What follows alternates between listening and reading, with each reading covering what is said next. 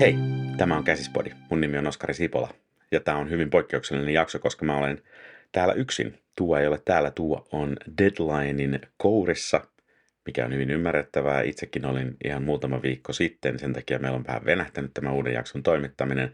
Mutta mun ja Tuon ero tämän podcastin kannalta on siinä, että tämä ohjelmisto, millä me tätä äänitetään, on mun läppärillä. Joten mä pystyn tekemään tätä yksin, tuo ei.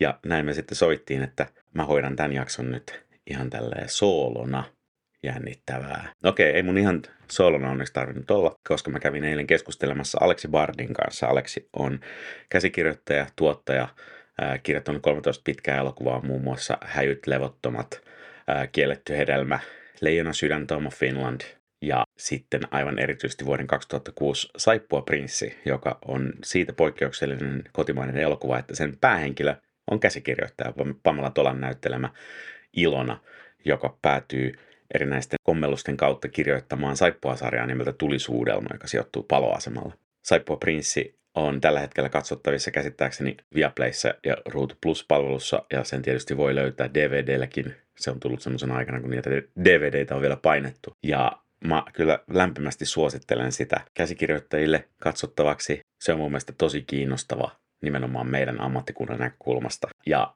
mä luulen, että tämän keskustelun myötä alkaa kiinnostaa myöskin, että millainen leffa siinä on kyseessä, jos sitä ei ole vielä nähnyt. Ää, keskustelu sisältää joitain mun mielestä hyvin kevyitä spoilereita, mutta, mutta tämä on myös sellainen elokuva, jossa se tyylilaji, kerronta ja komedia on ne jutut, eikä niinkään ehkä se ää, juoni tai loppuratkaisut. Mutta tässä seuraa nyt keskusteluni Aleksin kanssa. Mulla on täällä vieraana käsikirjoittaja ja tuottaja Aleksi Bardi. Kiitos kun ää, lähdit juttelemaan mun kanssa. Kiitos kun pyysit. Hauska jutella ja muistella vanhoja. Ja kiitos kun sait mut katsomaan Saippua Prissi-elokuvan uudestaan noin 20 vuoden tauon jälkeen, tai mitä 15. Mä mietin sitä jotenkin katsoessa, että mikä saisi mut katsomaan uudestaan jotain, mitä mä oon tehnyt 20 vuotta sitten. että riittäisikö siihen haastattelupyyntö, en ole ihan varma. Mutta mä myös katsoin sen sille, silleen, mä oon nähnyt sen siis, mä veikkaisin, että tämä oli mun viides kerta, kun mä oon nähnyt sen. Mä näin sen siinä keväänä, kun mä hain elokuvakouluun ja pääsin. Ja mä, muistan, että me mentiin katsomaan sitä tota, semmoisella mun ystäväporukalla, jos suurin osa, suurimman osalla ei ole mitään kiinnostusta niin kuin elokuvien tai TV-sarjojen tekoon, mutta sen jotenkin niin kuin verbaalinen huumori ja semmoinen eteenpäin kaatuva energia ja semmoinen jotenkin niin kuin törkeäkin liiottelu siinä niin kuin karakterisoinnissa ja tapahtumien uskottavuudessa, niin viihdytti meitä ihan suunnattomasti. Ja siitä jäi muun muassa lause, ää, se kertoo totuuden yhteiskunnasta, eli siitä, miten kapitalismi on tuhonnut herkkyyden ihmisten välisestä kohtaamisesta. Se jäi siis elämään meidän kaveriporukassa vuosiksi se repliikki. Ja tota, me katsottiin siis muutaman kerran porukalla DVDllä vielä, ja sitten mä tota, ää, näytin sen kerran yhdelle näyttelijäystävälleni, joka ei ollut nähnyt sitä, että sun on pakko. Että miten tätä ei muka teakissa niin kuin, oteta osaksi opetussuunnitelmaa tätä elokuvaa. Mutta se, miksi mä halusin puhua sun kanssa siitä, on se että tosiaan, että siinä on päähenkilö, on käsikirjoittaja. Ja sehän on aika harvinainen tota, tilanne, että niin kuin ylipäänsä Hollywoodistakaan ei tule niin kuin monia esimerkkejä mieleen. Silleen Adaptation, Barton Fink. Ja The Player, joka oli yksi mun, niin, Joo, totta. Mun niin suosikki esimerkkejä tota elokuvaa tehtäessä. Että, että siinähän niin kuin jatkuvasti pitchataan, että ihmiset pyrkii kohti valtaa ja kohti tuotantopäätöksiä ja studiopäälliköitä pitchaamalla aina silloin, kun mitenkään vaan pystyy. Ja siinäkin menee vähän pitchit ja omat elämät sekaisin, että, mutta tämä nyt oli vielä oma keissinsä. Se on kyllä silleen tosi houkutteleva jotenkin asetelma tehdä käsikirjoittajasta päähenkilö, että kun me aika usein jos jotain tapahtuu omassa elämässä, niin samalla kun, niin kuin tuntee voimakasta pettymystä tai onnistumista tai rakastumisen tunnetta, niin miettii myös, että vittu, tämä on hyvää materiaalia. Mä luulen, että se on aika monille tuota, sellainen käsikirjoittaja, jossa on jaettu kokemus. Haluatko kertoa vähän, miten tämä tuota, projekti lähti, miten se, mistä se käsikirjoitus sai alkunsa silloin? Se oli mun idea. Mähän olin siis hiljattain äh, lopettanut salkkareiden tekemisen. Oliko mä siellä vuoteen 2000 asti. Olin pari vuotta tein salkkareiden kaksi ensimmäistä vuotta ja sitä aikaisemmin kotikatuu kolme vuotta, joka ei nyt ehkä ihan samanlainen saippua, mutta, mutta tiettyjä samanlaisia piirteitä molemmissa. Jatkuva juoninen. Kuin... Jatkuva juoninen, joo. Ja, ja tota, hyvin huomattuja sarjoja ja pitkiä sarjoja. Näyttelijät, käsikirjoittajat työskentelivät siellä lähes päätoimisesti ja, ja noin. Niin. Ne oli kiinnostavia kokemuksia mulle ja, ja tota, sitten kun siirryin elokuvan maailmaan, niin tunsin tarvetta niin kertoa niistä kokemuksista ja joistain hillittömyyksistä. Ehkä se lähti ensin anekdooteista ja, ja sitten vähitellen formuloitui tällaiseksi kieliposkessa to- todellisuuden ja käsikirjoittamisen ja sitten ehkä myöskin niin kuin vähän puolisalaa elokuva-alan tai televisioalan niin kuin vallankäytön pohdiskeluksi, esseeksi siitä, että mitä on valta ja miten, miten oma elämä ja kirjoittaminen sotkeutuu toisiinsa. Tämä oli itse asiassa mun ajatus nyt, kun mä katsoin sen vuosien tauon jälkeen, että siinä on niin kuin esimerkillisesti näytetty niitä, just niitä asetelmia ja tilanteita, joista meidän ala on nyt sitten niin kuin käynyt laajaakin keskustelua niiden niin kuin hyväksyttävyydestä ja niiden, tota, niistä rakenteellisista ongelmista, joita tämä, niin kuin, paitsi freelancerius, niin myös nämä niin kuin valta-asetelmat, jotka näihin tai, periaatteessa taideprojekteihin sisältyy kuitenkin niin kuin valtavia työnantaja-työntekijä suhteiden tota, rakenteita, ja siinähän on aika toksinen meininki. Siinä on hetkittäin aika toksinen meininki tai ehkä koko ajan. Ja me viihdyin valtavasti katsoessani sitä ja nauroin omille vitseilleni siellä. Ja, ja ohjaaja Janne Kuusen niin kuin todella karnevalistiselle meiningille, että miten se, niin kuin sanoit, eteenpäin kaatuvasti niin pyörittää sitä sirkusta. Ja samalla mua vähän niin kuin jännitti, että, että jotkut tilanteet menee aika rairai siinä, missä nykyinen ihminen, niin kuin, nyky, nykyisin valveutunut ihminen huomaa, että aika kauheita, että miten, miten tolle voi noin tehdä. Tavallaan se, ehkä se kuuluu siihen, ehkä jos niin kuin haluaa armeliaasti ajatella, niin sitä varmaan kannattaa katsoa sen tyylilajinsa kontekstissa, että siinähän on paljonkin vakavaa asiaa, mm. joka on, on sen niin kuin rairain alla.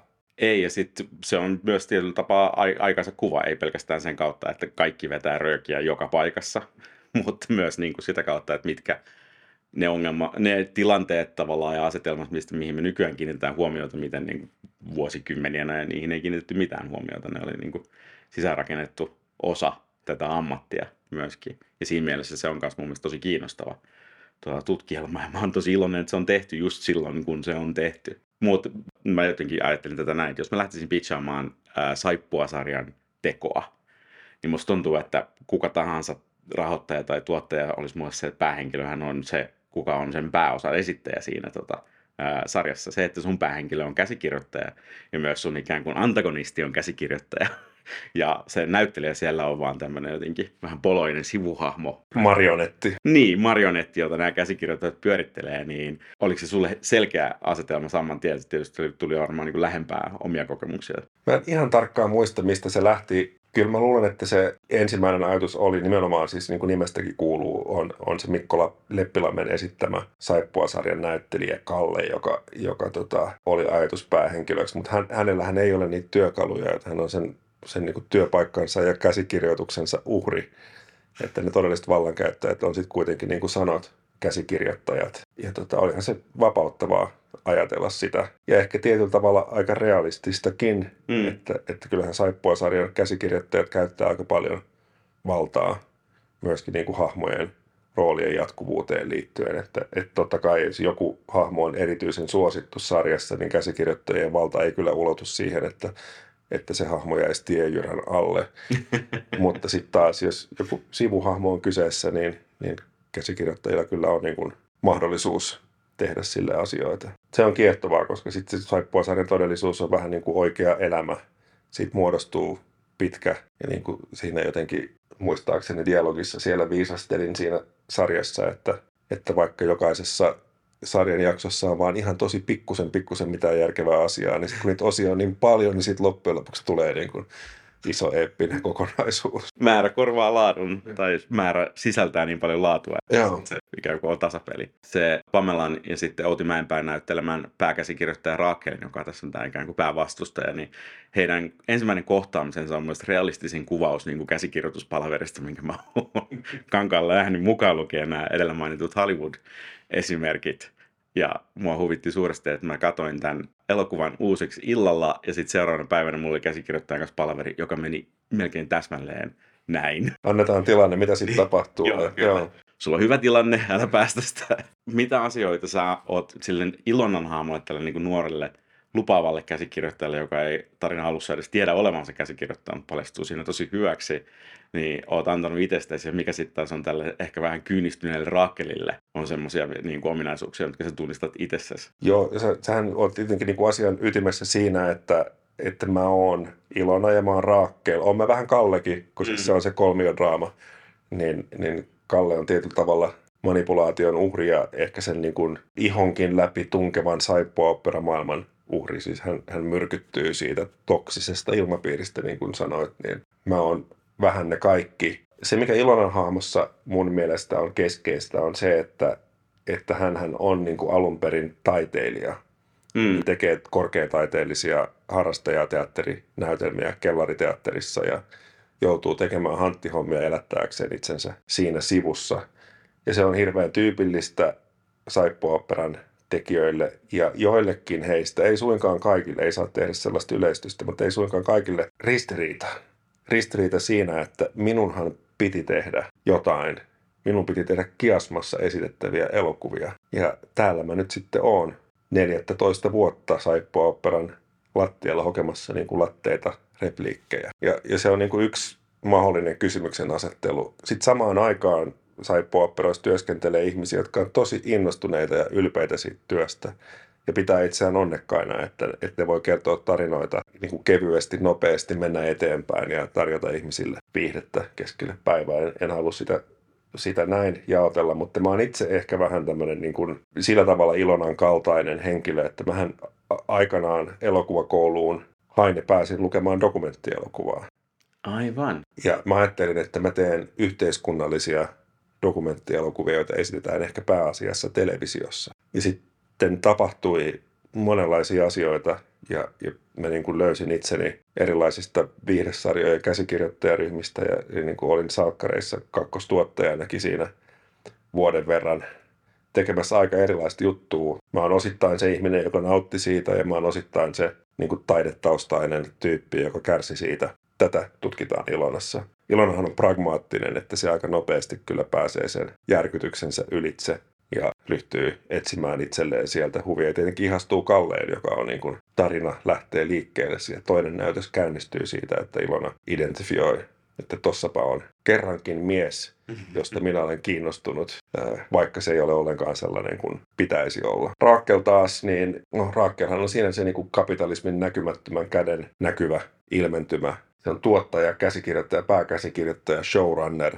jolla on loppumaton kikkapussi, joka, joka on niin kuin selvinnyt tuhannesta, kiehunut tuhannessa liemessä ja, ja päässyt eteenpäin. Ja pragmaatikko, mutta myöskin romantikko niin kuin, niin kuin Ilona, koska sillähän on sama romanttinen päämäärä. Ja ehkä toisin kuin nuori, hyvin nuori Ilona, niin Rakel vähän vanhempana, parikymmentä vuotta vanhempana, mikähän sen niiden ikäero olisi suurin piirtein toi, niin on ehtinyt kehittää myös aika paljon syvempiä neurooseja, että, että sen oma elämähän on ihan mullin mallin ja se pettää paitsi aviomiestään, niin myöskin niin kuin itseään, mutta se on niin hyvä siinä työssään, että se, se voi jatkua. Ja tämä asia yhdistää niitä kahta, että Ilonan aktiivisuus ja sitten Raakkelin, no myöskin aktiivisuus ja, ja molempien ratkaisukeskeisyys, niin auttaa tulisuudelma-sarjan myöskin tulipalon yli. Niin ja se, mikä mua jotenkin nyt kosketti itse tälle 20 vuotta myöhemmin, siinä oli se kuvaus jotenkin nimenomaan Ilon ja Raakkelin molempien hahmojen kohdalla siitä, millaista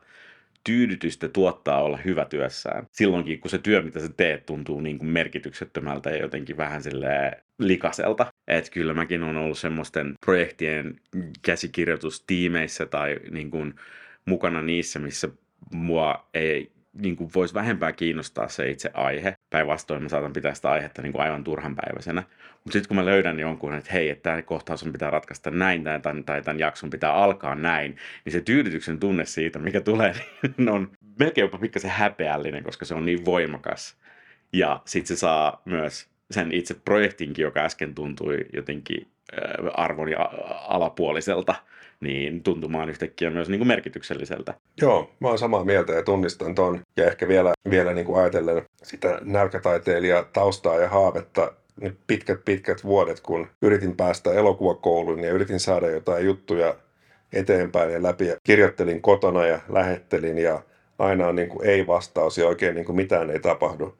Ja sitten se yhtäkkiä kääntyy täysin ympäri niin, että on vaan niin kuin loputtomasti tyhjää paperia. Että se kun kirjoitat, paukutat dialogia menemään ja, ja niin kuin iso koneisto niin kuin tekee sitä minuuttitolkulla. Se on vähän niin kuin juovuttavaa siinä, että, että nyt, nyt tätä herkkuu saa niin paljon kuin vaan pystyy tekemään. Ja itse asiassa vähän enemmänkin koska sitten taas yksi osa saippua operatyöskentelyä ainakin silloin, ehkä se tietysti pätee meidän teollisuudella ja muutenkin, niin sehän on todella loppuun polttavaa myös. Ja itse jouduin jäämään siitä pois, en sen takia, että olisi jo tullut terveydellisiä ongelmia, mutta kyllä ne varmaan siellä matkalla oli ja ehkä ennen kaikkea niin kuin kaikki aika menee siihen ja niin kuin mieleen ei mahdu mitään muuta. Että kun olin siellä kakkostuottajana, niin sen vuoden aikana joka ikinen salkkarijakso, joka tehtiin, niin mä luin sen storyline-vaiheessa ja käsikirjoitusvaiheessa, ja sitten mä vielä editoin sitä kässäriä mahdollisesti jonkin verran, tai, tai luin editorin tekemän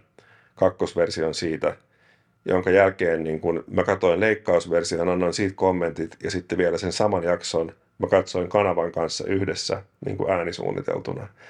Että joka ainoa salkkarijakso kävi mun mielen läpi viisi kertaa. Ja niitä on joku yli sata vuodessa, eikö oota jotain? Joo, joo, jotain mä en pysty edes ajattelemaan, että kuinka monta niitä on vuodessa. Ja, ja se oli kyllä niin kuin erikoinen kokemus.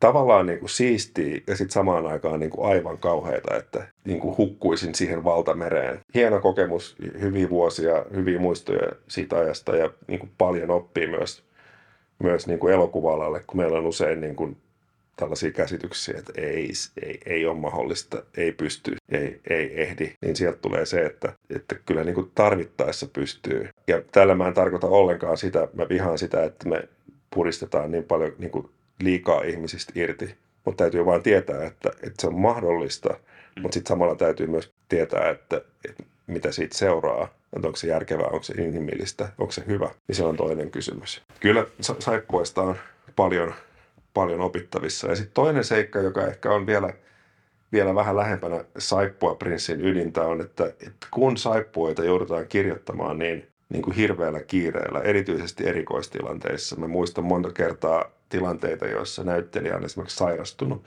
ja joudutaan ratkaisemaan joku jakso niin, että se ei ole siinä se näyttelijä. Koska kone ei pysähdy. Kone ei pysähdy. Ja sitten täytyy niin kuin keksiä tosi luovia juttuja, niin että ei ole käytännössä ollenkaan aikaa. Joutuu poistamaan omat inhibitionsa, niinhän kirjoittajat muutenkin joutuvat poistamaan, mutta niin kuin se, niin kuin viimeisetkin rippeet niistä joudutaan poistamaan.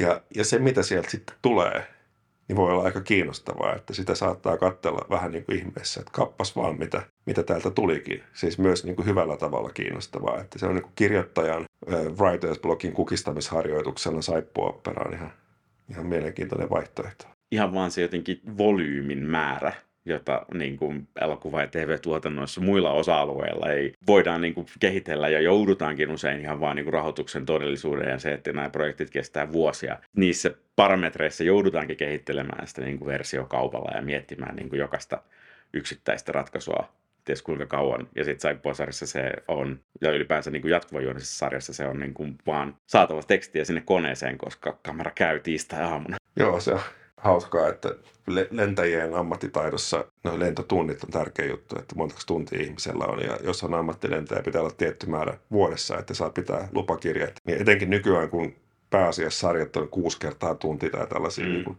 maltillisia, niin mulla on aika holtittomat tuntimäärät kyllä. Laatu on sitten toinen keskustelu. Niin kuusi kertaa tunti, onko se, onko se edes kahta viikkoa salkkareita? mitä se on, niin kuin, se on joku semmoinen reilu 100 minuuttia viikossa, että 110, kun sitä oli niin kuin pitkä leffa viikossa tulee. No ei, mutta sitä idealisoimatta se on oma estetiikkansa ja, ja siinä on omat hyvät ja huonot puolensa tekijän kasvamisen kannalta. Ei ollut mun paikka jäädä sinne lopullisesti. Mutta paljon kaikenlaisia hauskoja anekdootteja saatiin tuohon leffaan mahdotettua. Te ette kuitenkaan halunnut laittaa alkutekstejä, että perustuu tosi tapahtumiin. Ei, mutta ehkä jos kiinnitetään huomiota esimerkiksi roolitukseen, niin siinä roolituksessahan on viittauksia salkkareihin. Siellä on tota, Vanda Saartamo, Anu Koskinen sivurooleissa ja Jukka Puotila tekee kameon, joka on viittaus kotikatuun. Ja, ja Jukka Puotilan cameo tapahtuu vielä niin kuin salkkareiden sillä niin, kuin niin sanotulla Pihlajakadulla eli Huvilakadulla. Niin on siellä, on siellä tällaista niin kuin pientä homagea laitettu siihen suuntaan. Eikä se niin kuin, nyt kun sitä kuuntelin sitä säveltäjä Ilkka Talasrannan musiikkia rauha hänen muistolleen, niin, niin kyllähän se siellä niin kuin viittaa aika voimakkaasti salkkareiden tunnariin. Millaisia aikalaisreaktioita se sitten sait silloin, tota, kun elokuva tuli julki 2006? No aika vaisuja että se meni niin kuin alle odotusten. Se ei ole sinänsä yllätys, koska niin lähes kaikille elokuville, että niin kuin saa vähemmän katsojia kuin tekijät odottaa. Mutta ei se mitään niin kuin hirveitä vihan tunteitakaan herättänyt, vaan se oli semmoinen yksi elokuva muiden joukossa. Kukaan ei tullut linjoja pitkin? Ei, ei tullut. Voi olla, että se ainakin siihen aikaiseen maailmaan, niin, niin television maailma oli liian arkinen ja sitten taas se, missä minä ja Janne Kuusi, niin ohjaaja, ei kumpikaan ei kyllä toista rajoittanut siinä, kun lähdettiin vähän niin kuin laukalle sen karnevalismin kanssa. Se ei sopinut sen ajan suomalaiseen käsitykseen, että minkälainen elokuvan estetiikka piti olla, joka oli niin puhtaan realistinen. Eikä se ehkä vieläkään menisi. Että, että se olisi kiva sanoa, että olimme aikaamme edellä, mutta ehkä realistisempaa, rehellisempää olisi sanoa, että olimme aikamme ulkopuolella. Sä et se aika, mitä on vielä tulossa, että me ei ole vielä vaan saavutettu niin, Voi olla jo, että olimme niin paljon aikaa edellä, että 20 vuotta ei, riitti siihen. Paitsi niin kuin nämä hahmot, jotka on käsikirjoittajia, niin myös hahmot, jotka on näyttelijöitä, niin saa tuossa kyllä silleen mun mielestä kyytiä. Mun mielestä oli niin kuin erityisen kiinnostavaa jotenkin se loppuratkaisu, missä nämä roolit rupeaa sekoittumaan, että nämä käsikirjoittajat joutuu sinne kameran eteen. Että siitä tuli melkein sellainen fiilis, että käsikirjoittajalle on rangaistus joutua näyttelemään ja sitten taas näyttelijälle on niin jotenkin vapautuminen päästä käsikirjoittamaan. Tunnistatko tämmöistä väittämää tästä vai onko tämä vaan mun omaa tulkintaa? No se on sun omaa tulkintaa, mutta kyllä mä luulen, että se menee oikein. Se on ihan, ihan hyvä ja kiinnostava tulkinta. Noihän niin kuin nämä käsikirjoittajat tulevat näyttelemään niin kuin mielellään. Se ei ole niille vaikeaa ja Ilonahan oikeasti on näyttelijä joka valehtelee olevansa käsikirjoittaja saadakseen helpotusta rahapulaansa ja onnistuukin siinä. Ei se heille vaikeaa ole, mutta ehkä siinä on, niin kuin, jos ajattelee, että, että niin kuin saippuidenkin tarinat kertovat tekijöidensä ajatuksista ja tunteista, niin loppujen lopuksi myös käsikirjoittaja on siellä. Myös käsikirjoittajan perse on pelissä, että sitten on pakko astua näyttämölle ja hmm. ottaa vastaan ne hitit tässä tapauksessa jopa melko merkittävä henkilökohtainen niin kuin vahingoittumisriski siellä niin kuin farssin loppuhuipentumassa. Tai niin kuin se J.P. Palon hahmo sanoi, murha on tärkeä yhteiskunnallinen aihe. Joo, se on niin kuin, mähän jouduin sitten salkkareita silloin, kun olin siellä töissä, niin aika usein julkisuudessa selittelemään. Ja Ai. Juuri esimerkiksi tämä sitaatti on niin kuin minun parodia joistain omista kommervenkeistä, kun samalla kun mä oon sitä mieltä, että en mä nyt itse tätä ikinä kattoisi, hyvin helvetti mitä kamaa, niin sitten samalla piti olla kertomassa, miksi tämä on niin tosi tärkeä juttu, tämmöinen, että käsittelee tärkeitä yhteiskunnallisia aiheita. Ja itse asiassa mä eh, myöhemmin mä ajattelen, että sehän on totta, että kyllähän niin salkkarit on niin yhteiskunnallisen keskustelun osa. On sillä oma paikkansa, ei sinne niin kuin, mitäpä sitä kieltämään tai vähättelemään. Ja siellä on ollut tärkeä paikka myös mun ammatillisessa kasvussa ja henkilökohtaisessa kasvussa. Se, mikä mulle jotenkin pomppasi heti ensimmäisellä minuuteilla, oli se, että siinä on keskeisissä rooleissa kämppiksinä Pamela Tola ja Anna Paavilainen, joista molemmista tuli sitten niin kuin palkittuja ohjaajia. Ja sekin on ollut se ehkä semmoinen juttu, mitä ei ole ihan niin paljon vielä silloin 20 vuotta tapahtunut tämmöistä tota, ikään kuin ää, roolista ulos kasvamista y- niin yhdestä pestistä toiseen.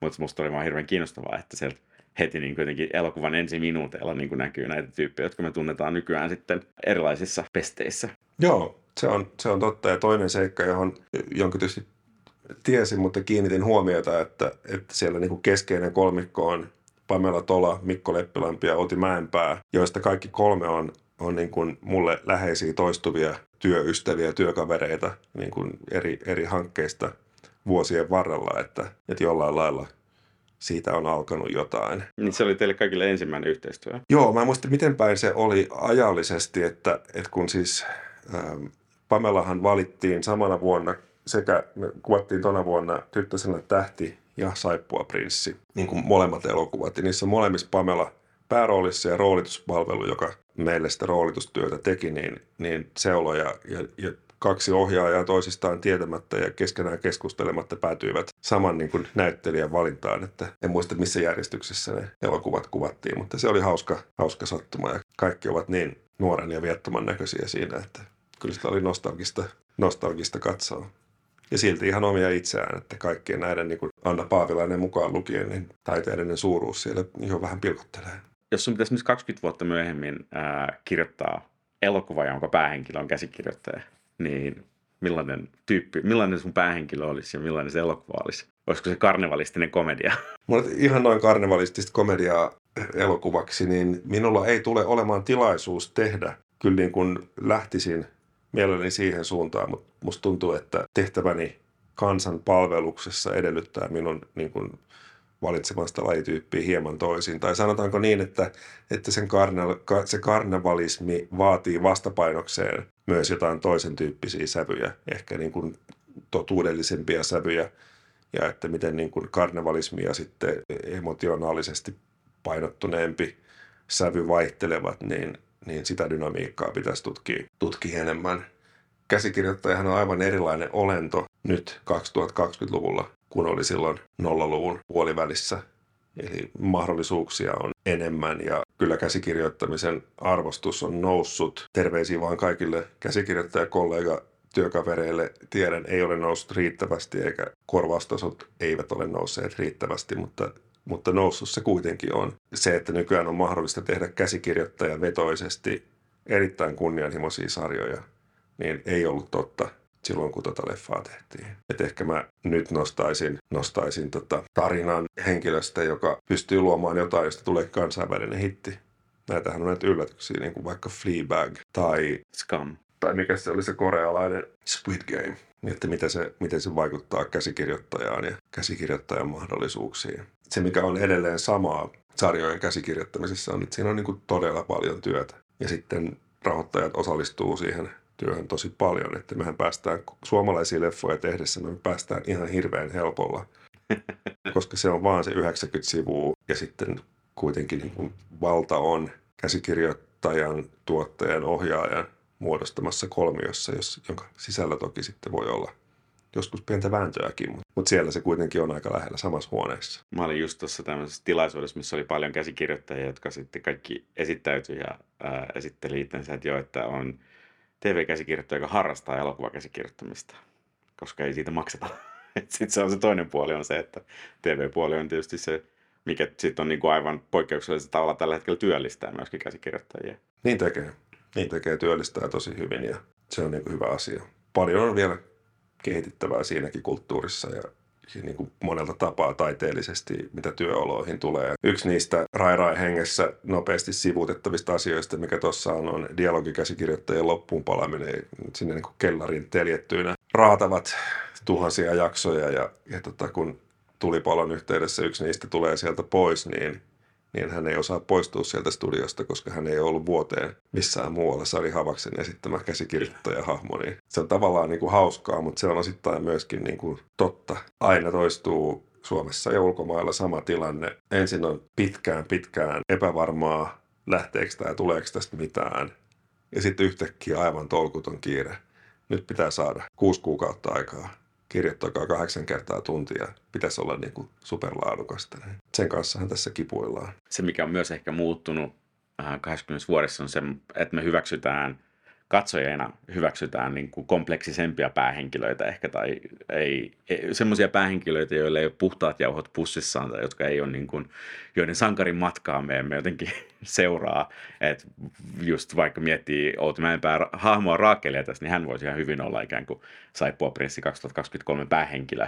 Tämmöisen niin kuin koko ajan ul- erilaisten ulkoisten uhkien keskellä oleva pääkäsikirjoittaja, joka tota, on toksinen ja käyttää valtaansa kyseenalaisesti, mutta me kuitenkin ollaan tosi kiinnostuneita hänestä, koska hän on niin karaktääri ja nämä haasteet, joita hän kohtaa, on niin valtavia, niin kuin alkaen kanavapäälliköstä, joka kutsuu saunomaan mökilleen ja päättyen sitten tähän nuoreen käsikirjoittajan nousukkaaseen, joka niin kuin rupeaa tekemään omia päätöksiä. Joo, kyllä. Se voisikin olla hauska Saippua kuningatar, olisi niin kuin Saippua prinssin jatkoosa. Autihan olisi ehdottomasti älyllinen valinta esittämään sitä henkilöä. Ehkä nyt sitten laatusarjan palveluksessa, mutta samalla intensiteetillä luennoimaan sinne niin, sehän remakeit on myös asia, mitä nykyään tapahtuu ehkä enemmän kuin silloin, että siinä on sille potentiaalia.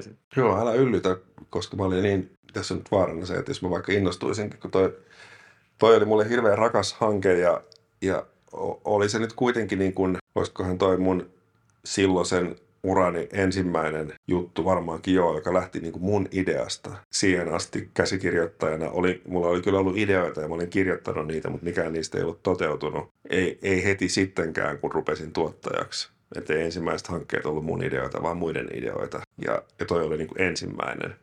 Ja sitä oli kyllä todella kiva kirjoittaa. Ja, ja kun oli vielä ohjaaja, joka ei jarrutellut eikä rajoittanut, vaan niin kuin nimenomaan yllytti. Ja välillä mun piti jarruttaa Janne, että nyt niin kuin jotain, jotain rajaa tähän karnevalismiin sentään, mutta onneksi se rajoittanut liikaa. Niin se oli, se oli kiva ja tietenkin oli pettymys, että ei se mennyt paremmin ja ehkä silloin vielä alkuvaiheessa tuottajan uraa, niin mulla oli tämmöinen haave siitä, että mulla on jonkinlainen midaksen kosketus, että, että, että mä saan nämä kaikki jutut menemään. Hittien tekeminen on helppoa. Ei ole helppoa. Tarvitaan paljon duunia ja vielä enemmän tarvitaan hyvää tsägää, niin siitähän ne sitten muodostuu. Eli tätä oppituntia siinä, siinä sitten makseltiin Saippua Prinssin julkaisun yhteydessä. Mähän on niin kuin, ihan alun perin mä oon kyllä käsikirjoittaja, vaikka mä opiskelin sitä dokumenttielokuvaa. Silloin ei ollut kässärilinjaa, kun Haide pääsin kouluun. Mikä vuosi se on ollut? 94. Käsikirjoittaminen oli mun kutsumus. Tuli sitten siinä niin kuin vuosituhannen vaihteessa tuli se hetki, että salkkarit, kotikatu, häijyt levottomat, niin yhtäkkiä tapahtui tosi paljon asioita hyvin lyhyessä ajassa. Ja varmasti nousi kusi päähän siinä, että mä rupesin ajattelemaan, että tästähän se kaikki on kiinni, nimittäin meikäläisen kirjoittamisesta. Että, että ei se tuottaminen voi niin vaikeaa olla, että lisätään siihen vaan noin tota, pikkasen niin kuin lähettelee sitä kässäri ympäriinsä, niin sitähän se tuottaminen sitten niin kuin on. Ja oli niin, niin kuin todella väärässä, että se oli, oli ihan hirvittävän vaikeaa mutta sitten myöskin todella upeeta. Enkä mä missään tapauksessa enää vaihtaisi sitä pois, että, että mulla on myös se tuottamisen puoli nimenomaan niin kuin käsikirjoittajana. Et kirjoittajana olin Besserwisser-tyyppiä, ehkä se välttämättä valittava, mutta aika, aika niin kuin hanakasti tuottajille kaikenlaista ehdottava ja vaativa käsikirjoittaja, niin vaativa yhteistyökumppani, joka toisinaan oli niin kuin hyvinkin tyytymätön tuottajien ja ohjaajien tekosiin. Ja se, että, että laajentaa käsikirjoittamisesta myös tuottamiseen, niin mä ajattelen, että se on vastuunottoa. Se mukana tulee valtaa, mutta se vallan mukana tulee myös vastuu. Ja se on tehnyt mulle hyvää ja se on opettanut paljon siinä, että minusta niin kuuluukin tehdä. Ja mä oikeasti suosittelen sitä. Ei se tietenkään kaikille käsikirjoittajille sovi, mutta jos on yhtään sellaista tunnetta, sähän oot itse, sä oot ohjaaja ja käsikirjoittaja, mutta sä oot myös tuottaja. Niin varmaan tiedät, mistä puhun, kun sanon, että siinä on myös joku järki. Jos on sitä mieltä, että maailma on väärin järjestetty, niin ole hyvä ja järjestä se itse. Järjestä se itse siltä osin kuin pystyy. Että tietenkin sit siinä joutuu kohtaamaan ihan ensimmäisenä omia rajojaan ja sitten ympäristönsä rajoja ja, ja niin kuin viitsimisen ja osaamisen rajoja. Joutuu myös niin kuin kestämään ikäviä epäonnistumisia, niin kuin epäonnistumisia vallankäytössä ja johtajana ja esimiehenä ja niin edespäin. Mutta ehkä sitten jos niistä pääsee vielä eteenpäin, niin sitten voi saavuttaa jotain. Että, että niin kuin kirjoittaminenhan on niin kuin lähtökohtaisesti ei ole lahjakkuus, vaan vamma Mä uskallan sanoa näin, koska olen itse kirjoittaja. Se on mun niin ensimmäinen, ajallisesti ensimmäinen, mutta myöskin tärkein ammatillinen identiteetti. Ja, ja se vamma liittyy nimenomaan siihen, että, että mun täytyy jotenkin niin kuin syrjästä niin kuin oman sisämaailmani kautta tarkkailla asioita, eikä niin kuin hyökätä sinne keskelle järjestämään. Ryhtyminen tuottajaksi on astuminen pois siitä kirjoittajan kuplasta, joka joka on, on niin kuin ihana ja täydellinen, koska siellä kuplassa on yksi, mutta se on myös itsesäällinen helposti. Se, että tuottaa tai ohjaa tai tuottaa ja ohjaa tai mitä nyt ihmiset touhukaan maailmalla, niin se on itsensä haastamista siinä. Me ollaan suunniteltu tähän podcastiin jaksoa showrunneriudesta ja sitä ei ole tehty siitä syystä vielä, että tuntuu, että ää, mun ajatukset sen suhteen on tosi epämääräisiä ja keskeneräisiä, mutta sen verran mä oon jotenkin huomannut, että mu, mu, kokemukseni siitä, miten tosi moni meidän nimenomaan käsikirjoittajakollega puhuu showrunnerista jotenkin semmoisena autuaksi tekevänä positiona. Tu, niin kuin mun ensimmäinen ajatus on se, että sä et tiedä, mistä sä puhut. se on semmoinen be careful what you wish for tyylinen ää, toive päästä siihen positioon. Mä toivon, että meillä tulee käsikirjoittajia, jotka saa tuot, tuottajakokemusta, tuotantokokemusta ja nousee siihen positioon. Mutta mä myös pelkään sitä, ja sitä tähän on niin kuin rapakon takaa esimerkkejäkin, että jos se vastuu annetaan ihmiselle, joka ei ole siihen valmis, niin tuloksena on nimenomaan just näitä epäonnistumisia, jotka sitten pahimmassa tapauksessa johtaa myös niin kuin jolla on niin kuin uhreja, ihmisiä, jotka sitten jää pois alalta niin kuin tarpeeksi huonon kokemuksen jälkeen, tai että se tuotanto niin kuin menee niin huonosti, että se johtaa esimerkiksi firman kaatumiseen tai muihin tämmöisiin, niin kuin, koska se vastuu on aika iso.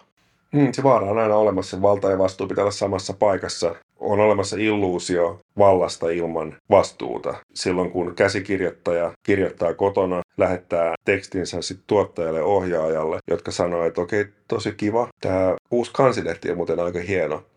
Ja nyt me haluttaisiin puhua vähän niin kuin päähenkilöstä ja tästä alusta ja ehkä vähän keskikohdastakin, jotka sitten liittyy loppuun, niin voitaisiinko me niin kuin palavera vuoden siitä, jolloin niin kuin voimattomana niin kuin käsikirjoittaja ajattelee siellä, että että vitun apina te ette ymmärrä tästä tekstistä mitään. Se on hyvä just sellaisena, kun mä lähetin sen. Ja jos mulla olisi va- valta maailmassa, niin mä sanoisin, että teette sen. Ja se ohjaaja, et muuta siitä riviäkään. Että puhut vaikka lyöntivirheetkin sieltä. Tuossa muuten Saippua Prinssissä Pete Latun esittämä hahmo, yksi kellariteatterilaisista, tämä Leo. Petellä oli joku tämmöinen oma huumori, että kun hänen repliikkeen oli kaksi lyöntivirhettä, niin se niin puhuu ne molemmat, niin kuin, että ne on siinä leffassakin mun, mun jotkut tota, lyöntivirheet. No, se nyt oli tällaista ihmekuittailua. No mutta anyway, vallasta vielä takaisin. Vai metahuumoria. Metahuumoria, joo. Tämä on niin käsikirjoittajan valtafantasia. Sitten ohjaajat on ehkä kaikkein tyypillisimpiä siinä, että, että tota, mä, mä oon vaan ohjaaja täällä, mä en voi tälle mitään, että tämä niin homma romahti, että aikataulu ei pitänyt, että muut oli ammattitaidottomia, että nyt menee vähän yli ja mä en voinut sille mitään, että tämä kässäri ei toiminut ei ole mun tehtävä sanoa siitä etukäteen, vaan, vaan nyt täällä kun oltiin kuvauksissa, niin ei se toiminut ja en mä nyt sitten teen omia ratkaisuja, mutta en mä voi tietenkään taata, että miten ne menee. Että ottaa vaan, niin kuin, ottaa vaan sen vallan, mutta ei ota vastuuta mm. mistään. Ja, ja, ja totta kai niin kuin tuottajillakin on sama, sama riski olemassa, että pyrkii valtaan. Mutta kyllä mä sanoisin, että kuitenkin niin kuin kaikista näistä ammateista niin tuottamisessa on, on se niin kuin rajuin reality check, joka tulee numeroista, rahasta, sopimuksista ja se, että täytyy istua kanavapalavereissa ja, ja täytyy keskustella näyttelijöiden kanssa. Ja käsikirjoittaja, joka haluaa showrunneriksi, niin kannustan todella, eikä sitä pidä pelätä siis niitä vaikeita palavereita, mutta täytyy vaan muistaa, että sitten istutaan kanavan kanssa, sitten puhutaan sen näyttelijän kanssa, että mä olin miettinyt, että tämä tulisi tähän päärooliin. Ja sitten sit se tulee palaveri ja sanoo, että mä oon pahannut, kun mä en tajua tästä mitään. Mä en pysty näyttelemään, että täällä ei mitään näyteltävää. Ja sun täytyy olla siinä huoneessa ja siellä on myös paljon muita ihmisiä. Ja, ja jotenkin niin kuin henkisesti vaan pyyhkästä kasvoilta se niin kuin loka ja liete pois. Ja, ja se niin kuin murtunut, loukkaantunut kirjoittajan ego pitää pyyhkästä pois. Ja sitten sanoit, että okei, hyvä, puhutaan, kerro vähän lisää. Niin kuin mitä sulla oli mielessä, että miten, miten tämä sun päähenkilö voisi saada toimimaan. Ja sitten tehdä se vaikea päätös, joko että no, tämä on väärä tyyppi, se mitä se haluaa, ei ole hyväksi tälle jutulle, jolloin ottaa sen riskin, että sitten kanava sanoo, että okei, että Leppilampi ei olekaan tässä enää mukana. Saattaa olla. Meidän täytyy, mun täytyy viedä tämä nyt uudestaan tonne niin harkittavaksi, että tämä mitään muuttaa vähän meidän asennetta. Vai onko siis oikea päätös? Todetaan, että, että kuuluisa näyttelijä ei hiffannutkaan sitä, ei halunnut tehdä sitä, mitä oltiin tekemässä, jolloin tekee sen rohkean päätöksen, että, että, tota, että me vaaditaan joku toinen ja lopulta kaikki kiittää, että tosi hyvä, että pidit päässä. Mistä sen etukäteen tietää? Ei mistään. Mutta se on se, se, on se niin kuin vallan ja vastuun välinen, välinen suhde. Tekee hyvää meille kaikille kirjoittajille tulla niin kuin mä puhun nyt eniten itsestäni, kun mä sanon, että mä tulin pois kolosta, jossa mä niin kuin piipitin sitä omaa oikeassa olemistani ja rupesin ottaa vastuuta. Sen jälkeen on ollut todella monta kertaa erittäin väärässä ja mm. saanut ihan kunnolla näpeille ja ehkä joskus on sitten joku mennyt oikeinkin. Paljolti muiden ansiosta, koska nämähän on yhteisiä nämä onnistumiset. Epäonnistumiset on tuottajan yksi, mutta mutta onnistumiset on sitten yhteisiä. Tämä on hyvin sanottu. Ehkä me lopetetaan siihen. Kiitos Aleksi. Kiitos, että sain tulla. Näin, kiitoksia vielä Aleksille vi- tota, vierailusta ja haastattelusta. Me päästiin jo loppupuolella sivuamaan aiheita, jotka ansaitsee ehkä ihan oman jakson, kuten esimerkiksi tämä showrunner-kysymys. Mutta siihen asti, kun me päästään sitä jaksoa tekemään, niin kiitos teille ja rukoilen, että ensi kerralla tuo on täällä mun kanssa. Hei hei!